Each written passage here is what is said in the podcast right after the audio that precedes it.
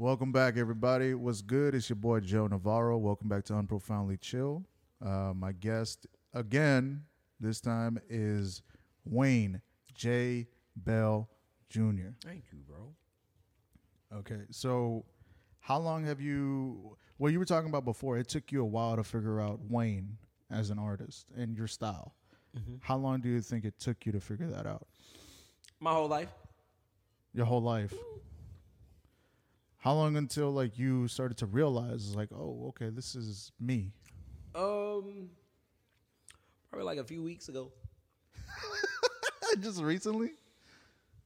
Well, let me tell you, dog. I'm 38. I've been creating art my entire life. I've been a professional artist for about five years. I've been a full time artist for about four years. Uh huh. I never had an idea of who I was and what art meant to me truly until I one got to a point where I was mature enough to embrace it and number 2 entered into a space where I was humble enough to understand that this is a gift. A lot of times we confuse passions for gifts or passions for purpose. I'm gonna break that down for you. So a gift is something that we didn't ask for. Uh-huh. We're given this gift, and now we have it inside of us. The passion is the road that we take to purpose. The purpose is the thing unknown to most of us until a certain moment of like epiphany or you know grand realization.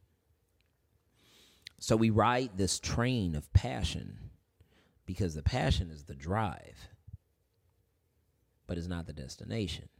Mm-hmm. The passion is how we get there. You have a passion for connecting with people, telling your story. But your purpose. What's your purpose? Yeah, that's a good point. You know what I mean? I have a passion for creating. I have a passion for people. I have a passion for love itself. I have a passion for people walking into the identity of themselves. I also have a passion that people be able to grow from their own spiritual evolution. But my purpose is to create Mm. so that I can exhibit these passions in a way that people can understand and they can see and they can visually conceive and perceive, excuse me. That's where it lies. And my gift is art. My gift is my ability to create art. Hmm. Let's see. And then you use your purpose to change the world, ultimately.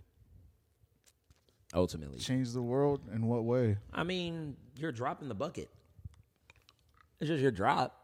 You know, you're one out of eight billion, both of us. You know what I mean? So at some point or another, we utilize our gifts, drive our passions, find our purpose.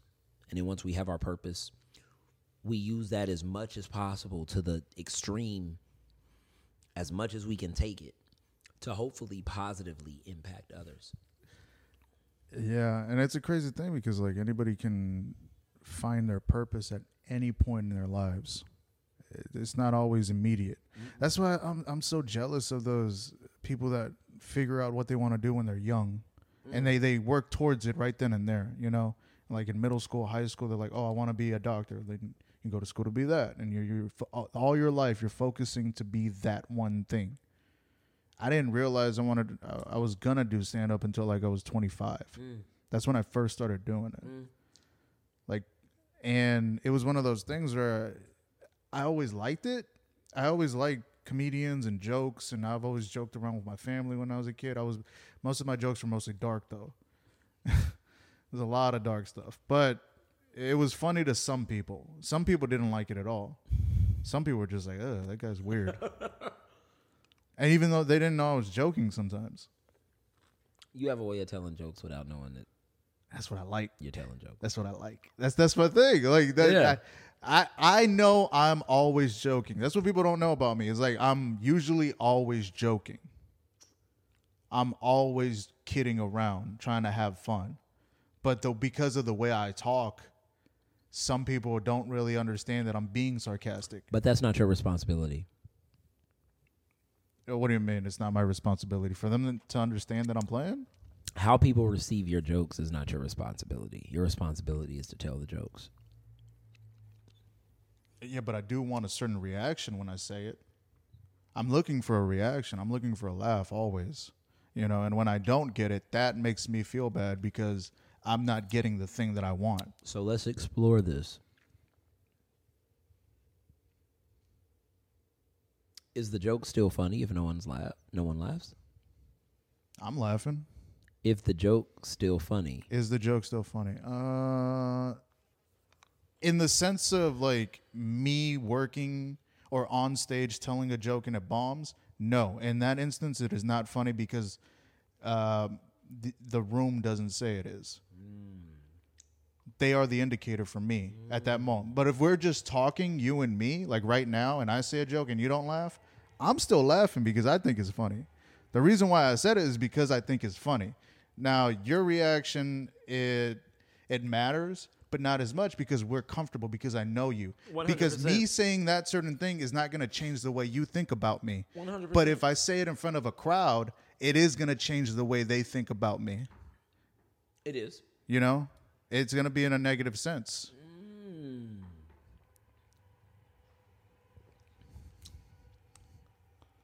Wait a second.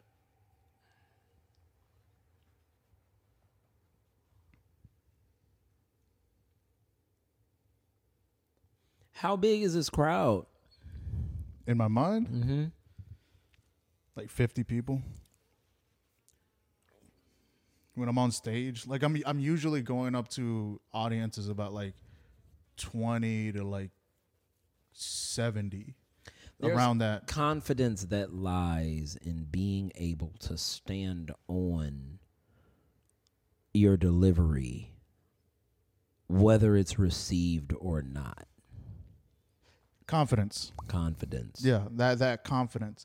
Now I I'm not gonna lie, I I have been more confident lately, but it comes off as arrogant Uh, sometimes. wow. What gives you that indication that it comes Well, off as well, the other night I was uh, hosting Axelrad, and then it got to a point where the audience wasn't really with me, and I was just like, okay, well, I'm just gonna do the things that I want to do. I'm gonna tell this one joke because I like this joke, and I don't care about your reaction, right? But once I said that, and then I told the joke, it got a huge pop at the end because I didn't care about the reaction or what was gonna happen. I just said the joke because I wanted to say it. Just being my most authentic self. I think you should do that more often. Yeah, but sometimes it's stuff that I say doesn't like always get that pop, you know? Sometimes people run red lights. yeah. It, it it's just. But when, you, when you're hosting, like you, we even talked about this before, when you're hosting versus having a regular set, it's two different energies. Because like when you're hosting, is like you're trying to get it, rally everybody together and just let them know, like, hey, this is a comedy show. This is how we. it's a do it. completely different approach. It's yeah. a completely different approach. Yeah. If I, if I was just doing my own regular set, of course I'm going to do the stuff that I want for sure. But as opposed to hosting and you're the first one up, you got to do your best stuff and you got to make sure that everybody can have fun, I feel that. you know? And that's one of the things that like even even when I'm hosting uh Axelrad and I talked about this uh the previous episode with Nate Ortiz uh about uh the audiences there being real. And not real in the sense like they're physically real, but like they will laugh at the things that they think are really funny, well crafted, well thought out. And the stuff that isn't, they're not gonna give you an inch. Also true. And but that does make you better. It has made me better, but it also has it made me worse in other ways too.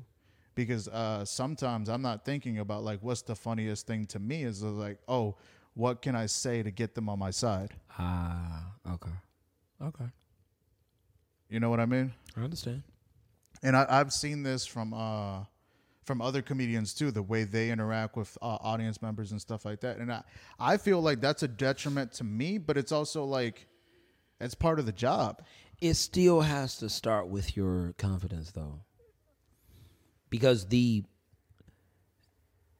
the boldness to break down those barriers is what leads to those uncomfortable moments, which is what leads to those pops. Yeah, but I, I I also feel like the the material and what I'm talking about will does make people feel a certain way sometimes. And I uh, to to get around it is I have to write jokes that are more cleaner. But internalizing that can mess with your craft. Yeah, yeah, yeah. Of course, it's stifling me. Like uh, my my jokes haven't been to the point where I want them to be recently because I've been thinking about cleaner material and how to like not not cuss as much and and say certain don't say certain things like. But that that's also going to make me better in the end because me taking certain things that I'm comfortable with away will help me grow. True. You know, but in the sense of like, is it helping me grow to the point where everybody is understanding what I'm saying right now? No, I need to work on that more. You know, I, I think the biggest, my biggest problem, if we're, we're talking about this, my, my biggest problem with stand up is just like sometimes I don't know what to say to people. You know? And it's just like all the stuff that I've I've written sometimes, all the stuff that I worked out. When I'm in the moment, when I'm at that point, I'm just like, well, screw it, and I'll just throw it away and just try to figure it out. And that's how you just get up on stage. Yeah. Cause like you can write as much as you want, but if you don't get up there, what's the point? That's true. That's absolutely correct. It's it's like with painting. Like you can think about doing something so much, but if your brush doesn't hit that no, yeah, yeah, yeah. canvas, You'll, you'll never make a single mark. exactly. Yeah. What do you? How do you see yourself in the world? I think I have a long way to go um, in, in certain instances, particularly in regards to my sensitivity to things. Um, being an empath as well. Um,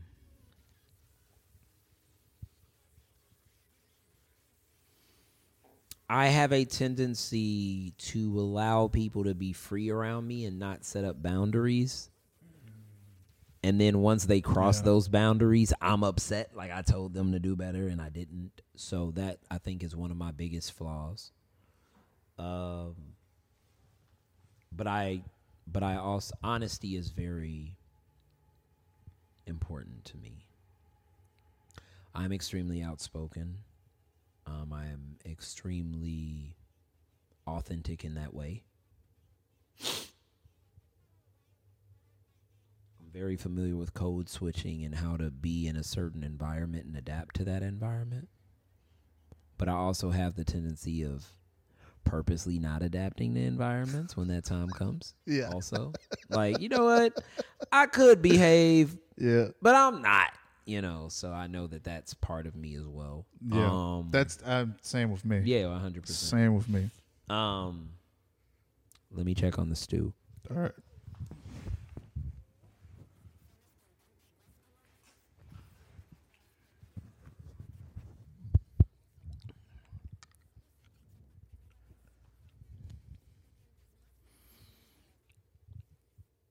I've always been a friend that people feel they can look up to, um, that they can learn from, that they can consult with, that they can trust. So I like that.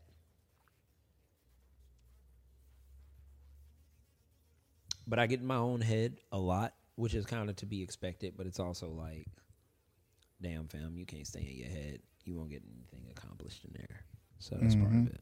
But beyond that, um, I just see myself as a guy that tries to do his best, man. And I try to stay open. I try to keep my heart open and my mind open. So that I can not only see people for who they are, but what they could be. And not to say like being deceived or falling in love with potential, but the idea that you can't judge people. You can't take people for face value. No. You can't, you know what I mean? And that's good and bad, you know. You can't take people for face value because they might not be good people. You can't take people Well- for face value because you can't judge a book by its cover. So, But they also might be putting on a different face for you. 100%. 100%. So, yeah. Um, but yeah, I mean, all in all, I see myself as a servant, somebody who's willing to serve, but also unapologetically themselves. And I think that I choose violence every day. I wake up every day ready to go to battle if necessary.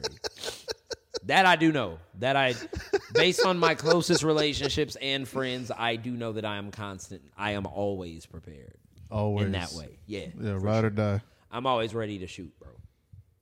Whatever it is. Yeah, like, I'm the hitman. the you're the shooter. Yeah, I'm definitely the shooter. and that's just the, the honest to God truth. It's not even like trying to be tough or like I've always been like that one unhinged friend, like that wild card. Mm-hmm. Where it's like, all right, Wayne's ready. It's just who I am. Can always count on Wayne. Hopefully. Hopefully. Get you a Wayne. Get you a Wayne. Honestly, I think everybody needs a Wayne. But But bro, I'm humbled by that. Thank you. not everybody should have a Wayne because, like you said before, if everybody can understand you, they'd be you. they'd be you. I feel like the people who do have a Wayne are very lucky to have. him. Man, I thank first of all, thank you for that. Thank God for that. Um but also what I learned from that, what I took from that statement you just said is the nature of being understood comes from a place of wanting people's approval. Yeah. Yeah. Yeah, yeah. I mean, that's the main reason why I do stand up is because I'm trying to get everybody's appro- to like me, to approve of me, to think that I'm funny. You you do stand up because you're a storyteller. I'm a storyteller, but I also need that approval. I need that reaction. That reaction tells me that I'm funny too. So one day, if you wake up and you have this epiphany that you no longer require the approval of others, I do won't- you cease to be a comedian? Yeah, Wow, that's deep. yeah. I mean, like that's that's part of the reason why I do it. I mean, if if we're talking about right now, if I today I did not need any approval from anybody, and I could just go off and do what I wanted. Hmm. Well, there lies the question: What would you be doing if you weren't a comic? I mean, I'm in school for directing right now. Like ultimately, movies have always been Or that passion for you? uh, not even just a passion. It's like that uh that what's it called? Like that thing that an escape. It's always movies have always been that escape, and TV. Movies and TV have always been an escape because ever uh, from when I was younger, when the bad things were happening with my family, I would just watch TV or watch a movie instead to get out of that world, you know, and use that as my outlet of like, oh, things are good now. Look, things are good on this show. Things are good in life. things are good in this movie. Things are good in life right now. Just, just, but that's like that's that's just one of those things where I'm just like, I I know how much. Well, because you you could live in that world. You, I and that's what I did when I was younger. Is like I lived in those. That makes worlds. sense. I That lived. I lived in a lot of worlds. I mean, we do that with music. Music is a way of escape. That's You know, another- listen that was another and it's just like, Yeah. you know what? I could. Part of the reason why we put music on repeat is so that we can relive that moment it, it's funny. that's in that song over and over and over again. So if like if I Yeah. listen to this song and this song brings me this li- little thirty seconds, you Mm-hmm. know, say the song is you know three and a half to four minutes long yeah. You know, it brings you this little 45 second window, this minute window of like everything is right with the world. So it's like we put that song on repeat so we can feel like everything is right with the world. Yeah. Musician, that would probably be the thing that I would want to do. Mm. I've I've always been scared of going up on stage with my guitar and like trying to sing too. That's that's honestly that scares me that more. shit. That scares me more than stand up. That's insane, bro. Yeah. It is. You know what you should do? Huh. You should go on stage with your guitar Oh my god. and you should like tell jokes while you like play chords. I was thinking about that. You should 100% do that. But but then like I'm also a purist too when it comes to stand up. Okay, so if I'm you're a- a, purist when it comes to stand up, why not unapologetically be Joe full fledged and full force? Because the thing is, that will set you free in a way creatively that not only have you not traveled down this road before, but it's 100% foreign, it's 100% uncomfortable, Yeah. and it'll unveil a new layer of yourself. Because at the end of the day, like you just said, you strive for your own authenticity. If you were to get up on stage strumming a guitar, first of all, people would never forget you mm-hmm. because they'll be like, "Hey, bro, remember that comedian who could also play the guitar?" You know what I mean? And it's like, wait, what? That would that would change things for you, and it not only would change things for you for the audience. I don't know why my voice just went high like that, but it would also change things for you internally. See, one of one of the routes that I want to go through is like a Donald Glover, Childish Gambino route. Yeah, yeah, yeah. Like get really famous with stand Yeah, the, up and the artist, switch and then it up. break off and do something else completely. Yeah. that you're also very good at. Exactly. Yeah, that's that's that's, another possible. thing that I, I want to do. Like get, but to get good at this thing that I'm doing now, like I, I know I don't really have that much natural talent. You know, not as much as other people. Of course, I have some. Of course, I have some, but not as much as others. Now, the only thing that that will help me in the future is that dedication to the craft. Can Me- you play guitar? a little bit, yeah. Do you know your chords? I know a couple. I think you should incorporate that. I think even if you're at home, man, you should get in front of a camera or a mirror and just wear your guitar while you're telling jokes. You know but what? also work at the guitar, you know, become a better guitarist, but also work through it with your comedy because you never know what that could do. You never know what that marriage could bring forth. But it's funny that you say that because like the same thing that I do with comedy is just try to go up and be free with Yeah. nothing on my mind. That's how I play guitar. Fam, you And I'll have find- to I think you should find a way to combine those two things. But I, I find these different chords or notes that mm-hmm. like I've never like Played thought of before. before, played mm-hmm. before, heard before, or f- figured out a way to get in this certain sequence, right? You should embrace that. I think you should embrace that and embrace that discomfort. Embrace that discomfort, embrace that reluctance, hug that cactus. Because that could be a that could be the birth of not only a new person but also a new branch in your career. That's a good point. And who knows where that could go musically, who knows where that could go comedically, creatively in general. You're you're like literally giving birth to a new person, to a new identity. I might do that. I, I might start like recording myself just playing first, just to, to get over that like hump, because like that uh, honestly that gives me the most stage fright.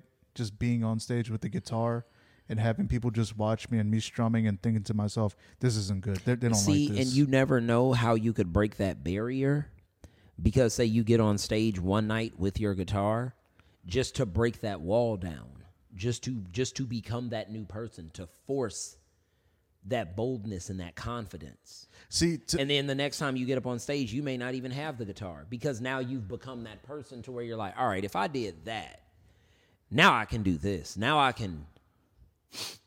dog, I go up on stage to like three people at a time sometimes. Like, okay, I'll tell you this. The other night, I was at Secret Group. It was like a midnight, uh, late night open mic, right? Okay. And the crowd was good. They were laughing. The crowd was still there. I was I was coming up soon, and I was just like, okay, cool.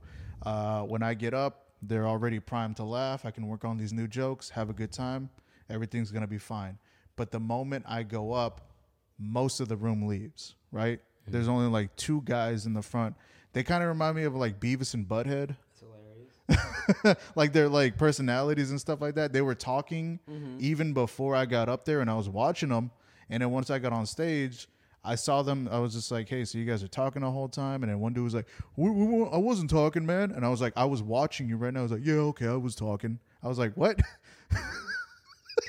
were you disappointed that you were down to those no, two no, no. guys? I was did you- disappointed at that moment. I was disappointed because they were talking, they weren't listening, and uh, but while you were up. Well, but before- before I was up, I was already in the mind state like I was good. Then I saw the crowd. Then I saw them talking, and I was just like, ah, fuck. All right, so But I'm not. I'm not even done. While I was on stage, this random woman runs into the room and is like, "Hey, can y'all put my brother on stage?" I was like, "What?"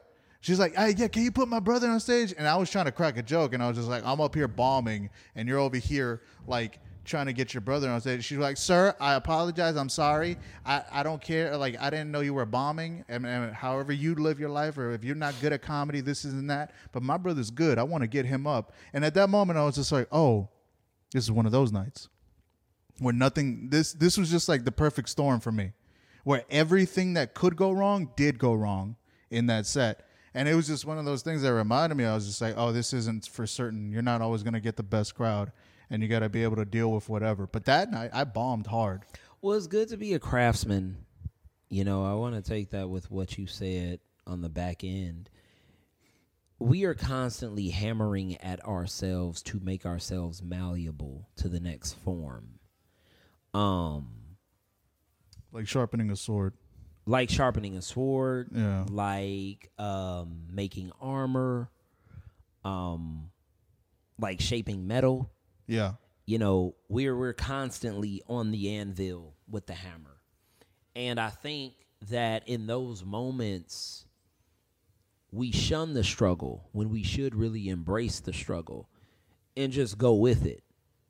Because experience tells you that I'm pretty comfortable with cracking jokes when it's just me and one other person or me and two other people in the room. True. But the lack of confidence tells you that none of these jokes are going to hit if there are only two people in here when I saw that there were just 20. No, it, it wasn't lack of confidence. I was mad. Right. But because see, there was a crowd. What got you out of that place? What made you mad? First of all, mad's not even a real thing. But what made you feel disappointed? I was disappointed, and why? Because there was a crowd and they mm-hmm. were laughing, and now it's just down to these two guys, and they're not even in it. If they were just quiet and they were laughing and still observing and still observing to whoever was before them, I wouldn't have been in that mind state. But me seeing how they were and not, not me thinking, oh, let me win them back. Let yeah, me change yeah, yeah. how they are. It's just me thinking, oh, I'm not, I don't want to deal with this right now. Well, I believe that it would have been beneficial for you to take that as a space where like now I'm just in a room with two people and now I'm just going to have a humorous relatable conversation with these two people whether they like it or not. Yeah, and then when that lady came in, if I was invite her in as I, well. Yeah, that I would have changed. Actually, yeah, bring, bring, your brother up right now. No, I told her that. I was just like, oh, go get him, go get him right go now. Go get him. And no, no, no. But here's the thing. While, while she was like, she was like, oh, should I get him? I was like, yeah, uh, put him up right now. Yeah. She's like, what? Really? With I was like, yeah, up here. She was like, uh, well, what can I do? I was like, give me twenty bucks. She was like, what? She's like, if you want to bring your brother up right now, give me 20 bucks. I'll give him the microphone. He can have my time. That's hilarious. That's hilarious. I mean, I would because at that moment I was just like, well, fuck it. This whole the the set is, is this whole it's a wash. So let me have this my whole thing's fun. a wash. Let me have my fun. I get, I get that. I get that. I I think creatively, you know what I mean. I I understand exactly where you coming from, but I feel like a lot of times we don't. Excuse me. We don't see our tools as we're given them. True. And I feel like that could have been a tool instead of a disadvantage. No, you're completely right. The way it was my mindset from the start of that set. My because then it would have been like, all right, well now you guys are all in on the joke. Yeah. Actually. I'm going to invite you into the joke now. I saw y'all talking earlier, interrupting other people's sets. Now it's time that you guys are part of the joke. And then she comes in, my brother's funny. Nobody gives a shit. But now you're part of the joke. Actually, Yeah. bring your brother up here. well, right now, absolutely not, bitch, because I'm on stage right now. Yeah. That was a trick but bring question. him in here because we need more audience. You know what I'm saying? members. Now I'm Like- gonna roast his ass. Come get flamed up. Nah, it was. You know what I'm saying? Let's see if you funny for real. You know, it's You're just right. You're right. being it's The well, it's one mindset. thing to say, yo, there's a storm coming, and then there's one thing to say, fam, I am the storm. Mm, And in that moment, you could you you could have chosen to become the storm.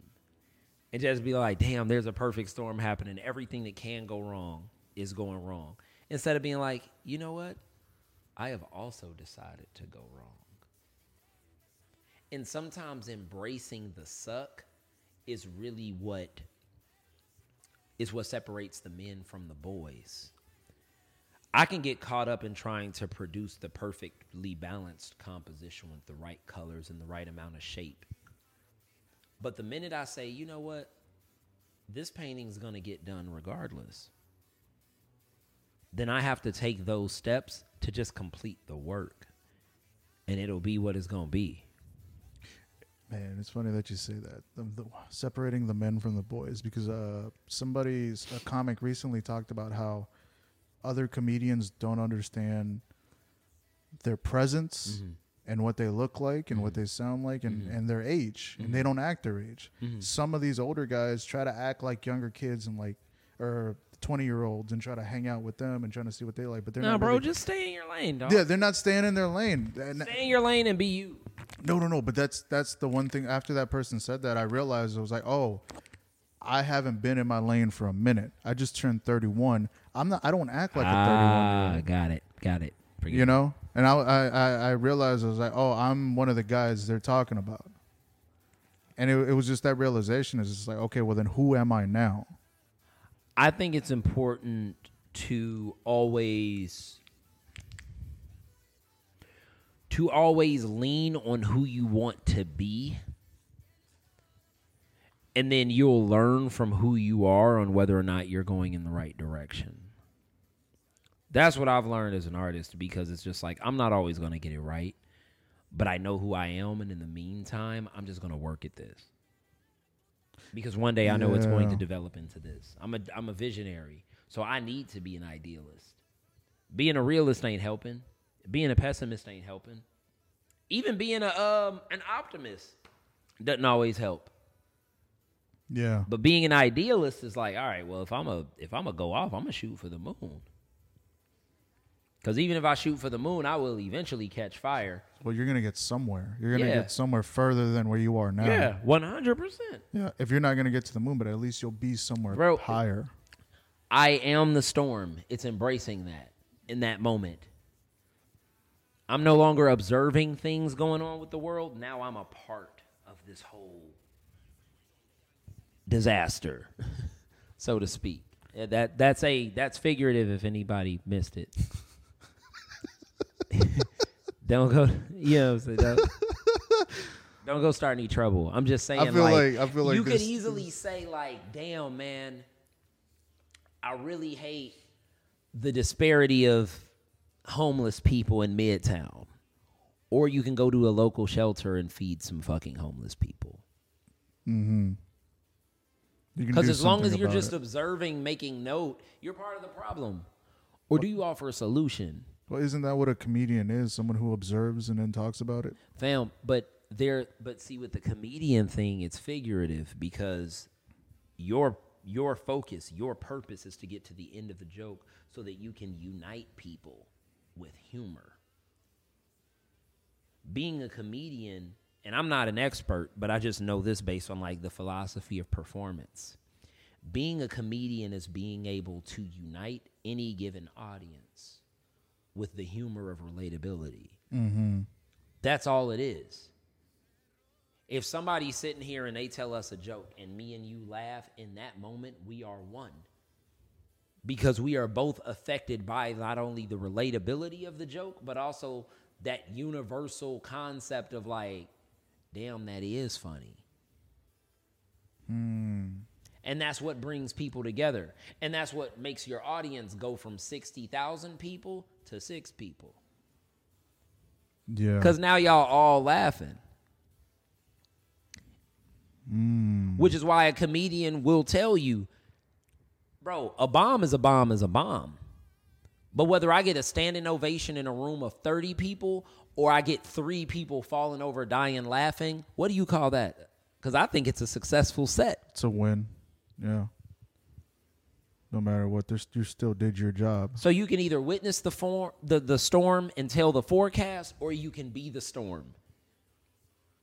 Mm. I like that. And I want to encourage you today at the close of this podcast become the storm, dog. Stop stop stop being a thermometer, be the thermostat.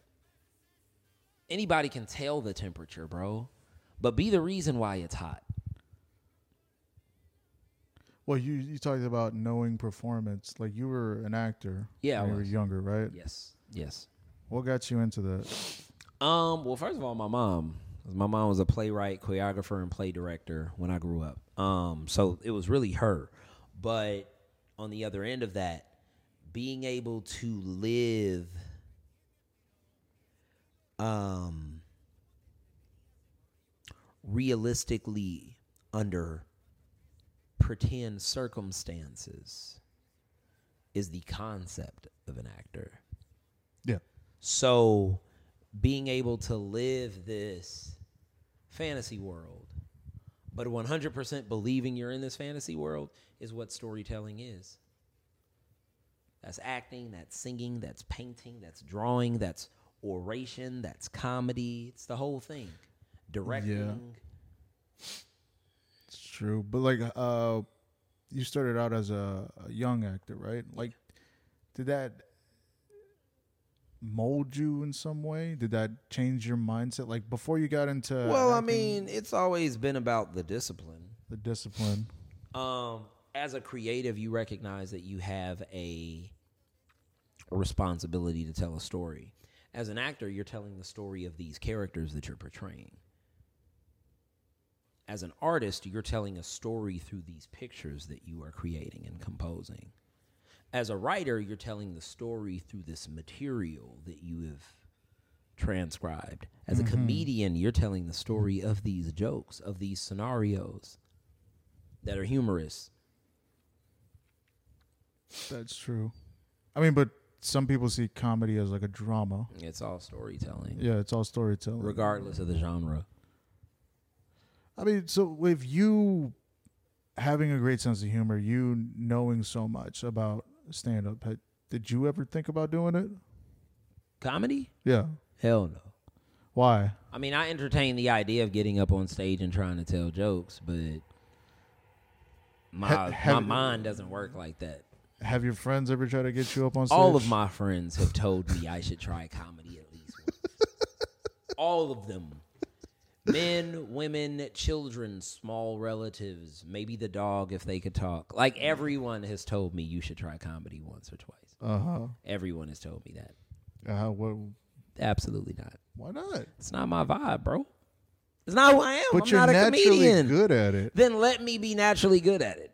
You know what I'm saying? Yeah. Let's hang out and fucking have some laughs. Like Let's- I'm not about yeah, to get up on stage and entertain an audience. Exactly, because then it takes you out of it. Yeah. Because then you're not in your most natural state. Yeah. Yeah. I do I do more good sitting where I am being naturally funny than I would ever do being a comedian and being on stage trying to tell jokes. God, I wish other comics thought like you. Some you know some people to be like, you should be a comedian. They're like, I will. It is like, "Ah, I didn't mean that. I just mean you're really, really funny, bro. Just- But it, it's a true thing. It's like some people think it's their purpose, but it's it's not. Uh, No, it's their not. true purpose. They ha- probably haven't figured out, or they have, and it just like they just never really tapped into that potential. yeah. Yeah. That's 100% a thing. You know? There's a difference between tapping into potential, you know, and being that place, and it's another one saying like, "Hey, maybe you should give this a whirl and entertain the idea." Mm-hmm. I mean, the, And I've entertained the idea. I'm just not interested in giving it a whirl. that's totally fine. Yeah. You know? I mean, but w- when you were acting, did you like it? Yeah. Yeah. I loved acting for what it was, for what it had for me at that time, for what it gave me at the time, what I what I earned from it, what I gained in regards to the experience and speaking in front of a crowd, um, being able to master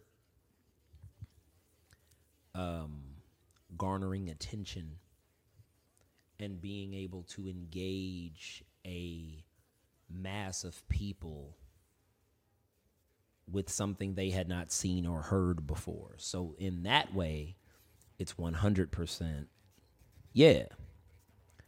But outside of that, you know, that that came in a time that that was in that existence and you know, Well, I'm only asking because I, I am interested. Mm-hmm.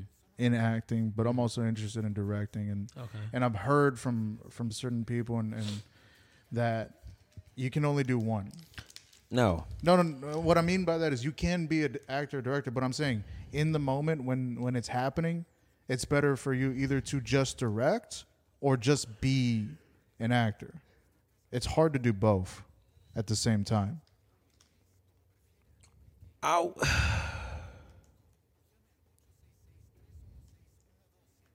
Like if if I, if I was doing, I don't know. Ben Affleck directed The Town.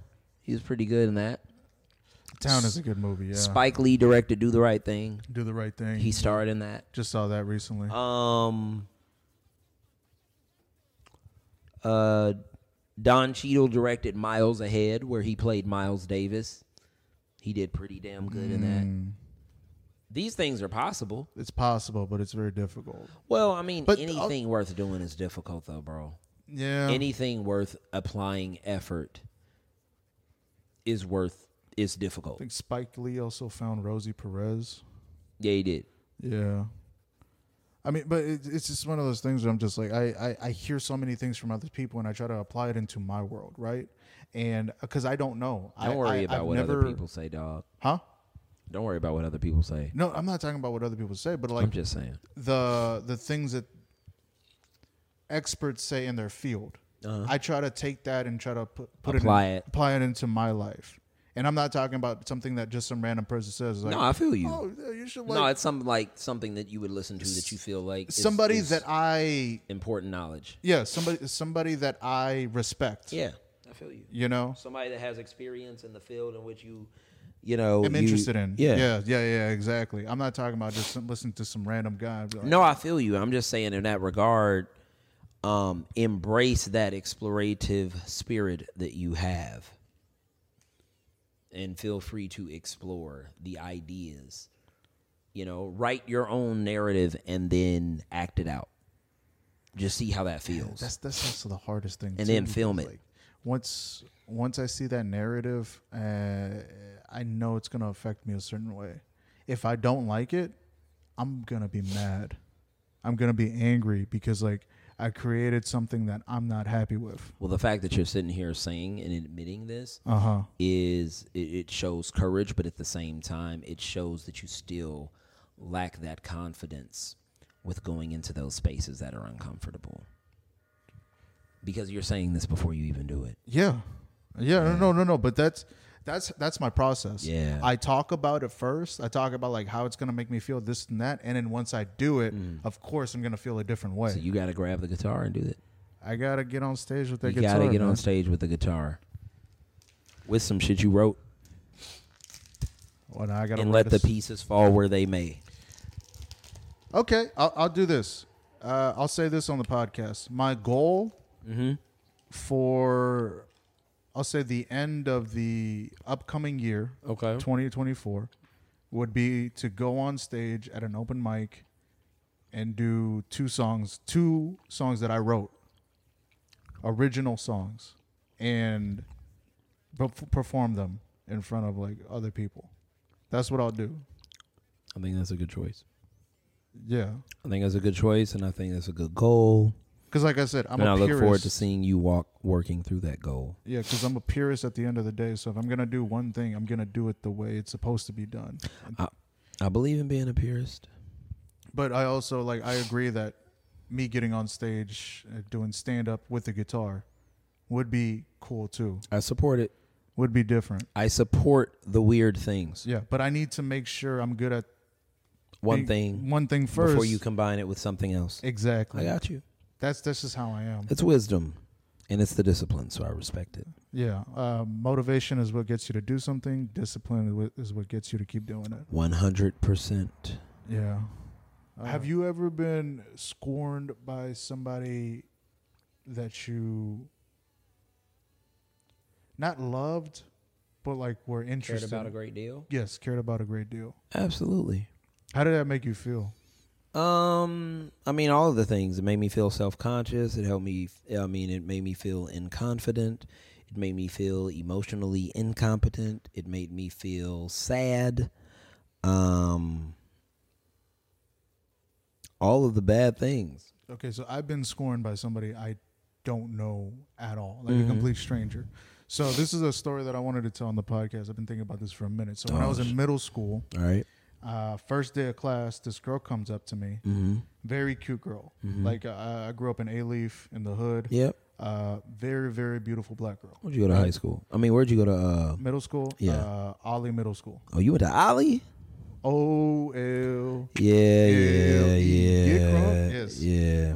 Yeah, yeah, yeah. So I lived in the hood too. No, I know. No, I know I- where the I know where the SWAT is. Oh yeah, baby. I, like that's that's all it is. I just saw this video recently where uh, people were asking like, so where's the dangerous? Uh, what's the most dangerous part of Houston? Some people were like the south, some people were like the north. They and these were just regular people. They asked. Then they asked a police officer, and he was like, "Oh, the southwest." And I was like, "Yep. Southwest is pretty um consistent with danger. Oh yeah, always." But uh, going back, beautiful girl. She starts talking to me. Uh huh. and I at this point I know a little bit about myself. I know like how I look, Mm-hmm. especially because I had gla- big glasses, right? Can't see that well. They're, Like Miss Frizzle from the Magic School Bus classes, or like man, they've always been like hella Milton thick. from like uh Office Space classes. Office Space. Damn. Yeah, yeah. So, Where's my stapler? so like I, I kind of got had a sense of what I looked like, and I never really had that much self confidence when I was younger because of my eyesight, Okay. you know, and also because I was like a chubby kid How too. you felt about yourself? I didn't like myself.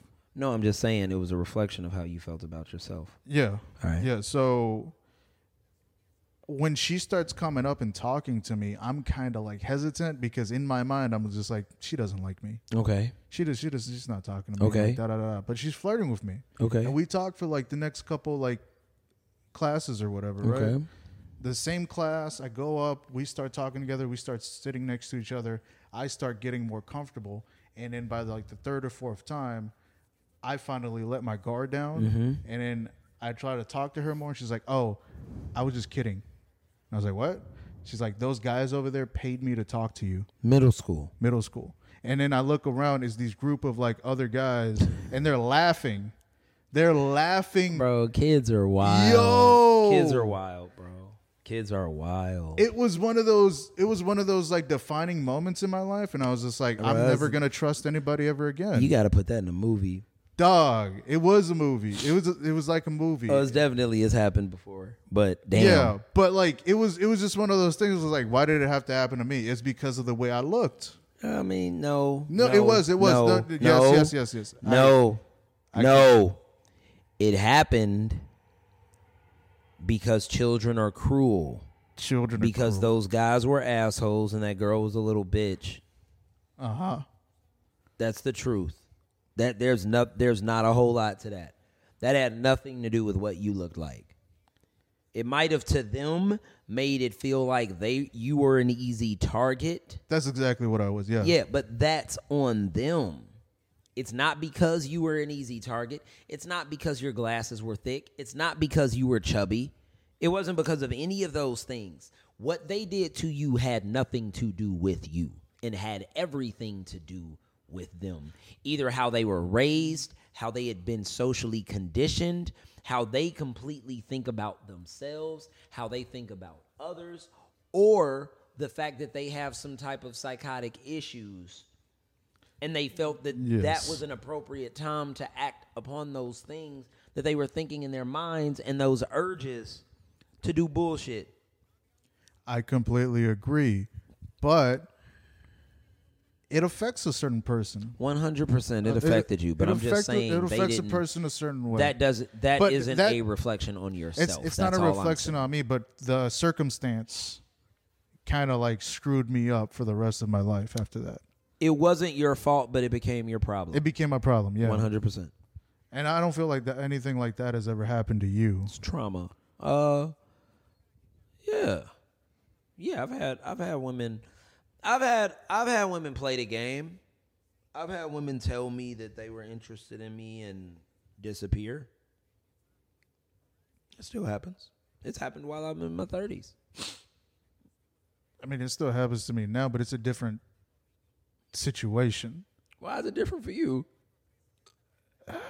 Man, I'm usually the one ghosting. Okay. I, I ghost first. I like I like ghosting. I don't know Why why. do you goes first? because of the middle school thing. I'm just like I don't trust this other person. Ah, Okay. I think they're lying. I think they have So ulterior motives. so let me dip. That makes sense.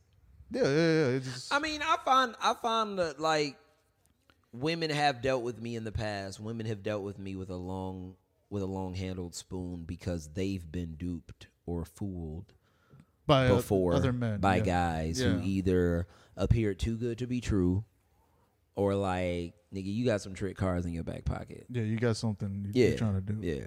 So that happens. And that's definitely happened to me on several occasions. And I've been ghosted before. Yeah, but that's a part of life now. You know, that's that's I mean, just- that's who we are. yeah, this is this is what it is, and it's just like it, for me. Trying to find somebody nowadays has become even harder. Man, listen, this is what I found, okay? You run with all of your might towards your purpose and your passions, and anybody that has enough wind to keep up, you stop and introduce yourself. Until then, you continue to run.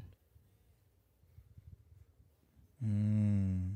That's And that's what I was thinking too, because like uh, one of those things is like just get really immersed. immersed in what you're doing, and just keep doing it, and just keep getting better at what you're doing. And everything that you're looking for will be looking for you. exactly, That's 100% accurate, though. everything else will That's come. 100% correct. but that's hard. It's, hard. I mean, do. but like I said before, anything worth effort is hard. no, because it's because I get immersed, Uh-huh. and then I see somebody that I like, and I'm just Uh-huh. like, okay, let me go there instead of Nah, stay fam, here. You know, you gotta stay planted where you at. yeah, that's Because you have to water where you're planted. You water in somebody Yeah, else's I'm garden. bringing my can to somebody else's. that's not gonna help Yeah, you grow. Yeah, Damn, That's that's a beautiful flower over there. They deserve to be watered the whole time your ass is dying. mm-hmm. God don't want that for you. You don't want that for you. Ultimately, even in sometimes in That's those a beautiful moments, flower, though. It's a beautiful flower. fam. Beautiful But you know what? That flower is gonna get everything that it needs. Yeah, but what about your plants? That's a good point. God, I never thought of it that way. Cause who gonna water you, Joe? When you down, when you out, when you you know, who gonna encourage you? Who gonna tell you like, hey bro, get your shit together, let's go. Yeah, And you have to do that and continually do that for yourself so that somebody else can now like, all right, if this is the way that Joe treats himself, he's not going for no bullshit. That is very true. It's like when you meet women that is very true. and you meet a certain woman that is so good at self care that you're like, I can't approach you with no bullshit. Yeah. Mm-hmm. Because I see how you treat yourself. So I know if you treat yourself that way and you're completely, excuse me, content with being by yourself, then I know damn well you're not going to invite a stranger to come in and treat you less than that. yeah, and I'll probably she's already seen like every trick in the book. Another undefeated idea. Yeah, so you got to come in with something different, and most of the time, just being yourself is different. You know what drives me in my work? To create things that no one has ever seen. So I think what can also drive a lot of people, not only in their work and passion, but in their existence, is to continually show people what they have never seen. But in order to do that, you have to be willing to look for things that you have never seen. If you go outside expecting the same world, the same world will always show itself to you. But if you leave looking for things that you have never seen before, you will always find new discoveries, new Yeah. revelations, new inspirations, new ideas, new shapes, new perception. Mm-hmm. But I'll say this: be careful where you're looking, Well, because I, I well, when I was younger, but your decisions that you make will lead you to where you're looking. also the people you're around too, Yeah, but you know it teaches that, right? huh? Experience. And what breeds experience? Wisdom. Yeah.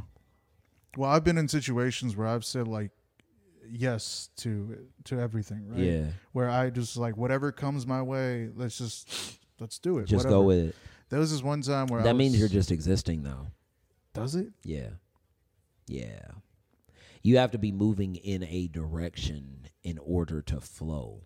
If you're moving everywhere, you're not flowing, you're just existing. It's not enough to just eat and breathe and make money, bro. It's not enough. And society will make you believe that it's enough, but that's not enough because you end up dying full. You want to die empty because you want to leave everything out on the field. When it's finally time to take off your uniform and hang your cleats up, you want to know that you did everything you possibly could to bring the victories home, right? Yeah. But in the meantime, if you're just running around on the field in no particular direction, you just wore some damn uniform and got, I don't know, applause for running and jumping. I want to win some games. I, I need some rings. I need some championships. I don't want to just participate. Yeah, bro. I need the spoils of war. I don't just want to be out there shooting in every direction. That's not how you become a hero. And then the basis of that is knowing that sometimes you'll finish the war without a congratulations because your job as a hero is not to be loved. Your job as a hero is to save the day. But that's another conversation. Because a lot of people think true, that though. being a hero is validation. Nah, being a hero is doing what you know to be right. Yeah, doing the right thing no matter Yeah, what. And that saves the day. And that's what makes a hero the polar opposite of the villain. Because the villain really just exists. He's just out there running amok. There's no discipline, there's no motivation, there's no path. Well, then I've been a villain for most of my life. All right, well, it's time to switch up, fam. And it's one of those things too, where like I have been switching up. Most of the things that I've seen, like I've, I've seen like just me existing Yeah. and not really having any certain path or goal or anything that I've been trying to do. And then now that I'm getting older, I'm like I'm 31. I need to think more about myself and the steps that I'm taking and making sure that they're the right ones or there's a certain precision that I'm taking with them. it's time to be locked in. Time to be locked in, yeah. time but to be locked in. To be locked in is another thing. Yeah. You know, to to be enthralled with your own world and doing what you want to do. It's a scary thing. It is. weird. It is. It is. 'Cause, It like, with you, I, scary. Y- I, I feel like you're more locked in than a lot of other people. Uh, Like I said before, like you know who you are. Mhm. Like you know what you're trying to do. Mhm. But even you're a human being. There are some days where I feel like you don't feel like you're that locked in. Well, one hundred percent. You know? And what do you do in those days though? I mean, in those days when I don't feel as locked in, I have to either get myself centered or I have to wait for the next day. Seriously. Just wait. I mean, because some days it's like you're just not gonna have it. Yeah. But you got to be patient with yourself, too. You got to be willing to know that some days I'm not gonna be as locked in. I'm not gonna be as engaged. You know, it's like some people say the good news is this won't last forever. The bad news is this won't last forever. Yeah. You know, it's the same answer. Yeah. At a certain point you gotta come down off your throne. Or you got to elevate to it.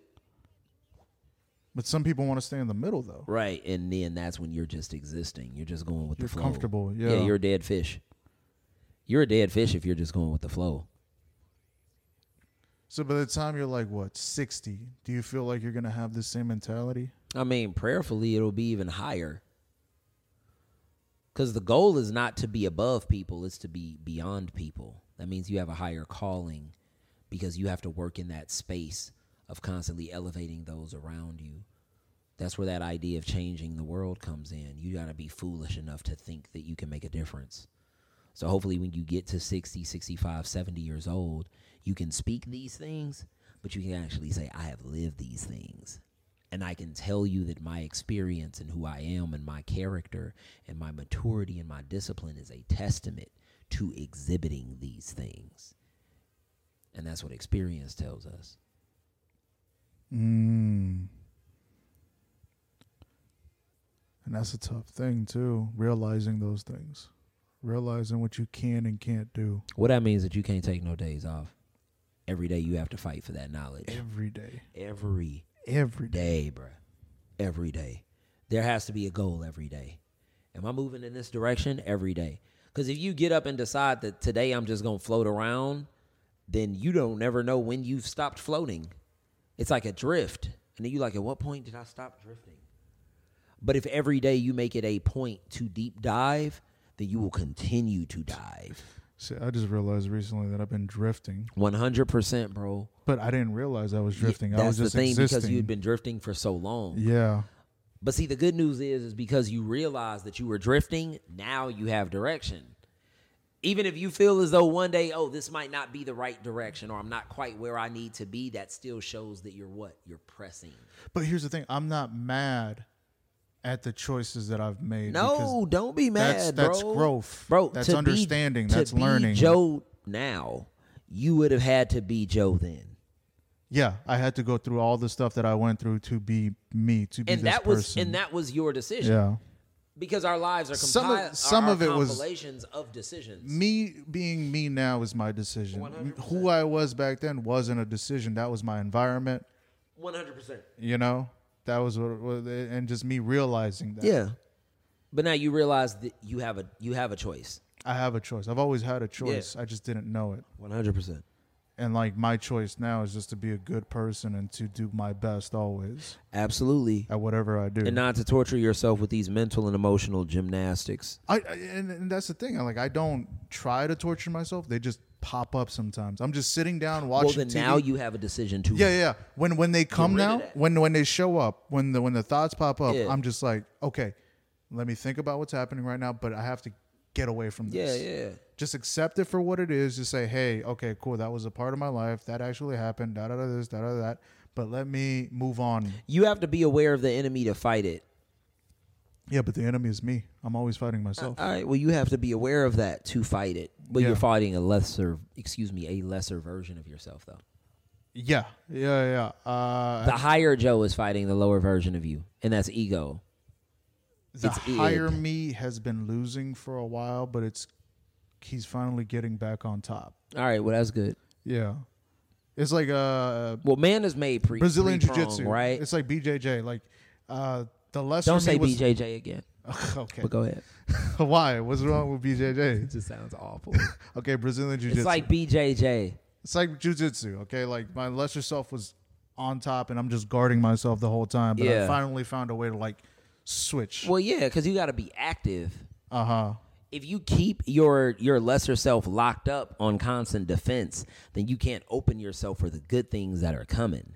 Of course. Man is a spirit who lives in a body and possesses a soul. Your soul is the I want, I need, I desire. You have to feed this ego I, and this I, id. I, I, I. Yeah. Exactly. Whereas it's like your spirit is the part of God that dwells within you, right? And then your flesh, your physical man, your body is like, if I cut you, you'll bleed. If you starve yourself, you will die. If you don't drink anything, you'll you'll thirst and you'll die. Dehydrate. Seven days. Yeah, exactly. But now you have the ability to kind of repress your ego and now kind of grow from who you really are. And then that's why your spirit man becomes eventually a thousand times larger than your physical man. Because then you're just like, I'm in control. Yeah. I'm where I need to be. Well, from our first conversation that we had, uh, the first uh, episode, First that- podcast. first podcast that we recorded, Yeah. you were talking about low vibrational activities. Yes. And after listening to that and researching it, I was just like, oh, I've been doing a lot of low vibrational activities. Some low vibrational activities are cool, man, but when we get caught in that cycle, we're start we just start existing. yeah. When we get caught in that space of like boom, day after day after day after day, I'm locate I'm I'm vibrating lower and lower and lower.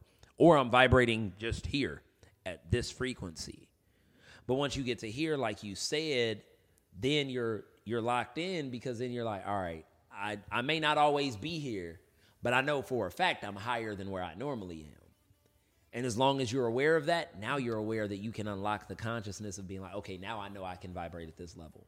Can we get much higher? So high. oh, oh, oh. Oh, oh, oh. God damn it. True story. Yeah. No, but I, I like that. I like that a lot. And it's just like, you're right.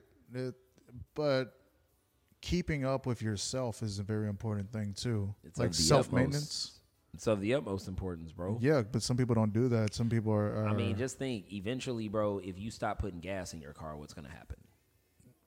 you're going to have to walk. If you stop checking your oil, what's going to happen? It's going to mess up. engine's gonna mess up. If you stop getting a tune up, what's gonna happen? You're gonna not be happy. If you don't get an inspection, what happens? Uh, you get pulled over and get a ticket. You have to constantly maintain, Maintain. maintain, maintain, Maintain, maintain, maintain all of that mountain. You have to constantly check in with yourself. You have to constantly work in that space. Yeah, but there was a time where I just was acting and I wasn't really giving myself time to cool down or think about what was actually happening. I just had to go, go, go. No, for it's sure. like it's uh, being in survival mode. but you can't. You you you burn out in survival mode. Oh yeah, I've burnt out like multiple times. 100%. Yeah, yeah, yeah. But And sometimes you don't always bounce back either. Damn, goats too. yo, true. That's true.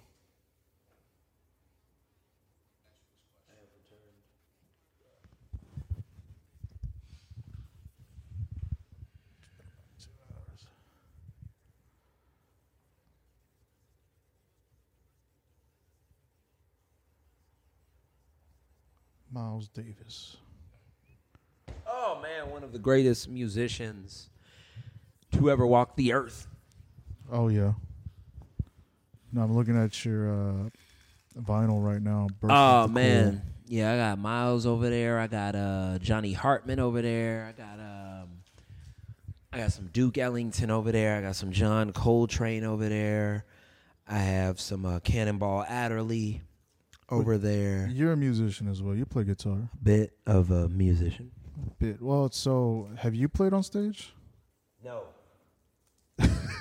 so you're telling me to do it, but you haven't done it yourself. I'm not a fucking comedian, Joe. no musician. I'm talking about playing music on stage. Yeah, that's not my focus right now. My focus is is the artwork. Um, But you like it though. That's Yeah, that's part it. of you of who I you will, are I will eventually get on stage though, for sure. and play. Yeah. My goal is actually to play at my next show. Mm-hmm. Really, My next um, solo exhibition, I will play the guitar. your last one was amazing though. Ah, bro, I'm great. Um, thank you. Yeah, I'm Thank you. glad that I got to go. I'm super excited that you came, dog. Yeah, man. I was That was an amazing experience. Oh man, just to look at all the the art and the people there appreciating it and just all the good vibes around. It was a blessing, dog. I'm grateful that that happened. I look forward to the next one. It's going to be insane. I I hope you will be there. It's going to be insane. It's going to be next October. October of 2024. I'll have the actual date soon, but I know for a fact it will be October of next year. Okay, then let me work on my skills. If you're gonna play, then I'm gonna play too. All right. play a song. I mean, but uh, how do you feel about it now? Do you do you feel like oh, all your hard work is is paying off, or are you looking for something more? I mean, part of it is well, your hard work is paying off, but a large part of it is like, am am I being true to the work? That's really the most important part. You know, people always ask me like, you know, as an artist, what are your like five year goals? What's your ten year goal, or whatever? And really, it's like just making meaningful work. That's it. The work has to be true to me, and it has to authentically flow out of me for it to reach people it's no longer about like Wayne, you're doing such a good job, or this is nice, or Wayne, you just sold ten thousand dollars. That's great, but it's just like if the work isn't me, if the work isn't honest, if the work isn't pure, if the work isn't authentic to who I am, then what's the point? I might as well still be bar be a bartender. Hmm. Like it, it just it has to be more of it has to be less and less about me each time I create work. Yeah, it's work that I made, but it has to be less ego every time. That's the only way it's going to work. That's the only way the work's going to stay pure. If do you're constantly looking for more, if you're constantly looking for more, your work will always be pure. so with your last exhibition, Mm-hmm. what was your thought process getting into it? Um, well, music is a huge inspiration, as it always is. Um, so that was a large part of it. Also, really kind of embracing where I was with my love and my passions, um, my ideas, how they could be of service to someone else, um, to others that saw the work, and letting God work through me. Those are my primary objectives. Mm-hmm. Yeah, everything else is chit chat. I wanted to get to the point where people can go to my show and see my work in my exhibitions, and I have and I have to say nothing. I don't even want an artist talk. I want people to come in and see the work and get everything that they need from the visual experience. Mm. I want them to be so engaged with the work that they don't even need to talk to me afterwards. Now, if people feel moved, oh man, your work touched me. Your work inspired me. That's amazing. Your work motivated me. It, it, it you know, it gave me something that I didn't come here with. That's that's a blessing. But outside of that, what's your inspiration? Hmm, I don't need that. Cause you knowing my inspiration for my work, how does that really benefit you in the grand scheme? Step back as an observer, as an audience member, as someone seeing the work. Well, for me personally, I like learning about people, learning their processes, learning how they think. But how does that? How does that help? How me? does that inspire help? and directly help you? How Honestly, does it impact? If you? I'm if I'm being completely honest, okay. with, with all our conversations about uh, your inspiration and what got you to do certain things, it has helped me. Okay, it's helped me see outside of myself first of all into somebody else, somebody else's life who really cares and is passionate about what they're doing, is enthralled in their world, and that kind of motivates me to do the same. Yeah, you know, because like if we're uh, if we're talking like passion, of course I have a passion for writing jokes, but the, the, the discipline isn't always there sometimes you know? But every time i talk to you every time i see you i always get like excited and this bit of like energy of getting back into my work Thank getting you. back into my world and and like what am i doing to to keep that passion going? Then what you said may have just changed my life because i had literally eh, I literally come to this place where I'm just like, how important is my voice really in the grand scheme of all of this? Your voice is very important. Look at the people around you, the people that interact with you.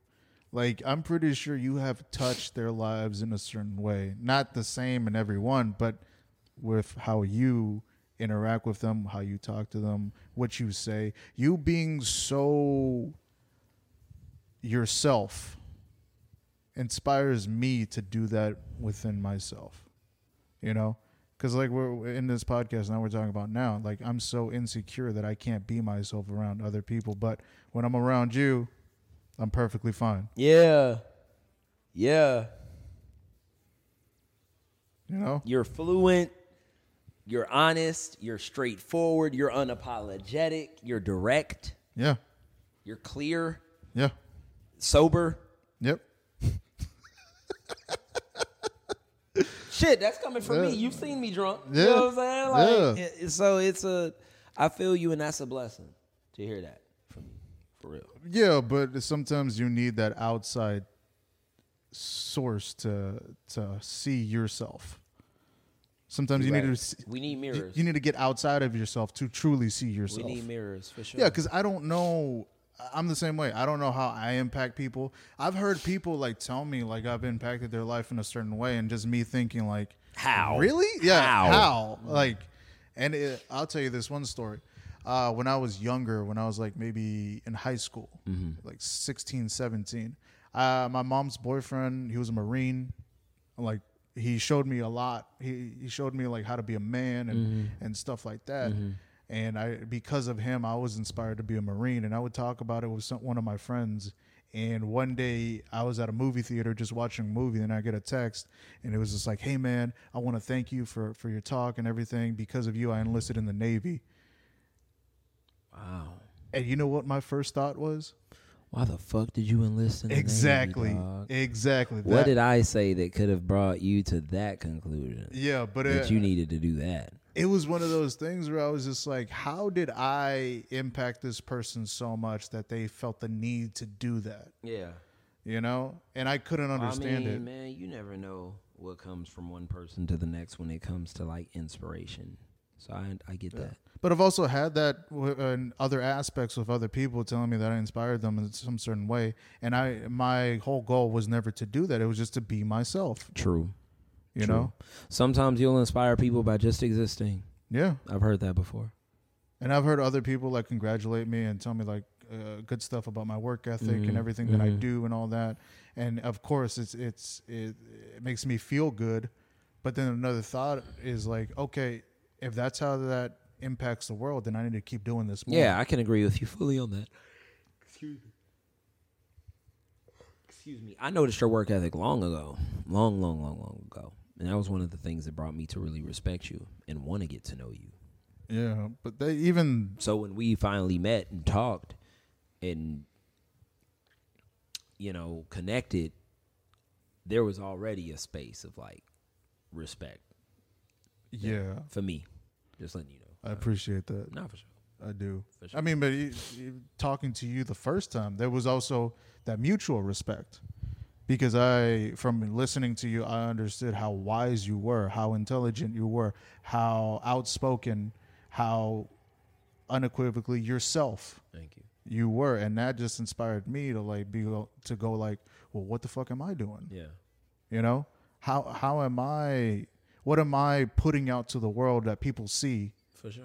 and then understanding and be like, oh, that's Joe. For sure. But is that the person that I, I choose to be, or is that the person that I am? Mm. You know, and for the most for most of my life, that's just the person that I've chosen to be. The person that I really am hasn't even been on stage yet. Mm. Mm.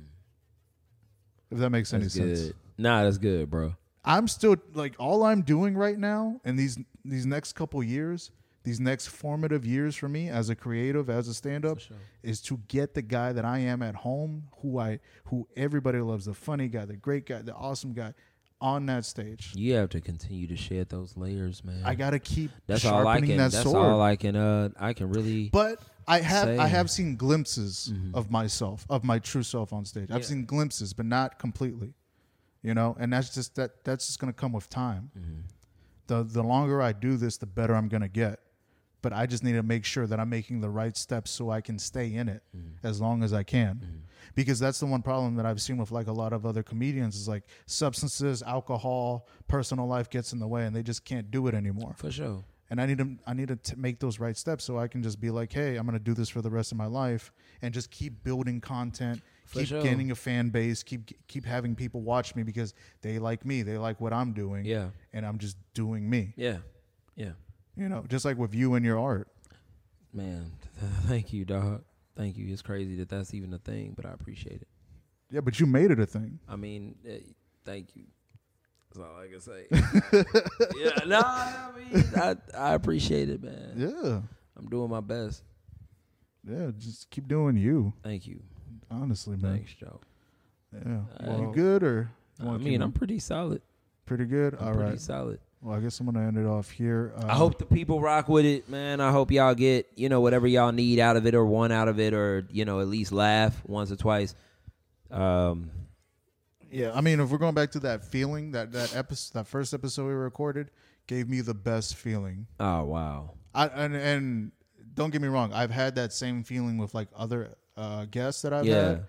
But, but that first one was crazy. That first one was really good for me. I'm so glad, dog. I, I just kept listening to it. It was it was one of those few episodes where like I'm editing and I'm just like, oh, let me go back to the start. Let me let me let sure. me listen to this all over For again. sure. Because like I, I I do love conversing with you. Thank you, bro. I always find out something Thank new you. about myself Thank you. by talking to you. Thank you. Thank you. Yeah, Appreciate that. appreciate you. For sure. And uh, well, I guess we're gonna end it off here. I don't know. You want to? What? You want me to say something? No, no, no, no, no, no. Uh, this is a good point. Play This- music? Something? What Oh, you want to play? Yeah. What's yeah, a, we what's a can. good What you song? want? What you want to do? What was you thinking? No, I feel like this is a good point to end off. All right. I, I I usually end off on something funny, but I don't I don't feel like it this time. I feel like this is good. All right. Well, Merry Christmas, pilgrims. All right, deuces. For sure.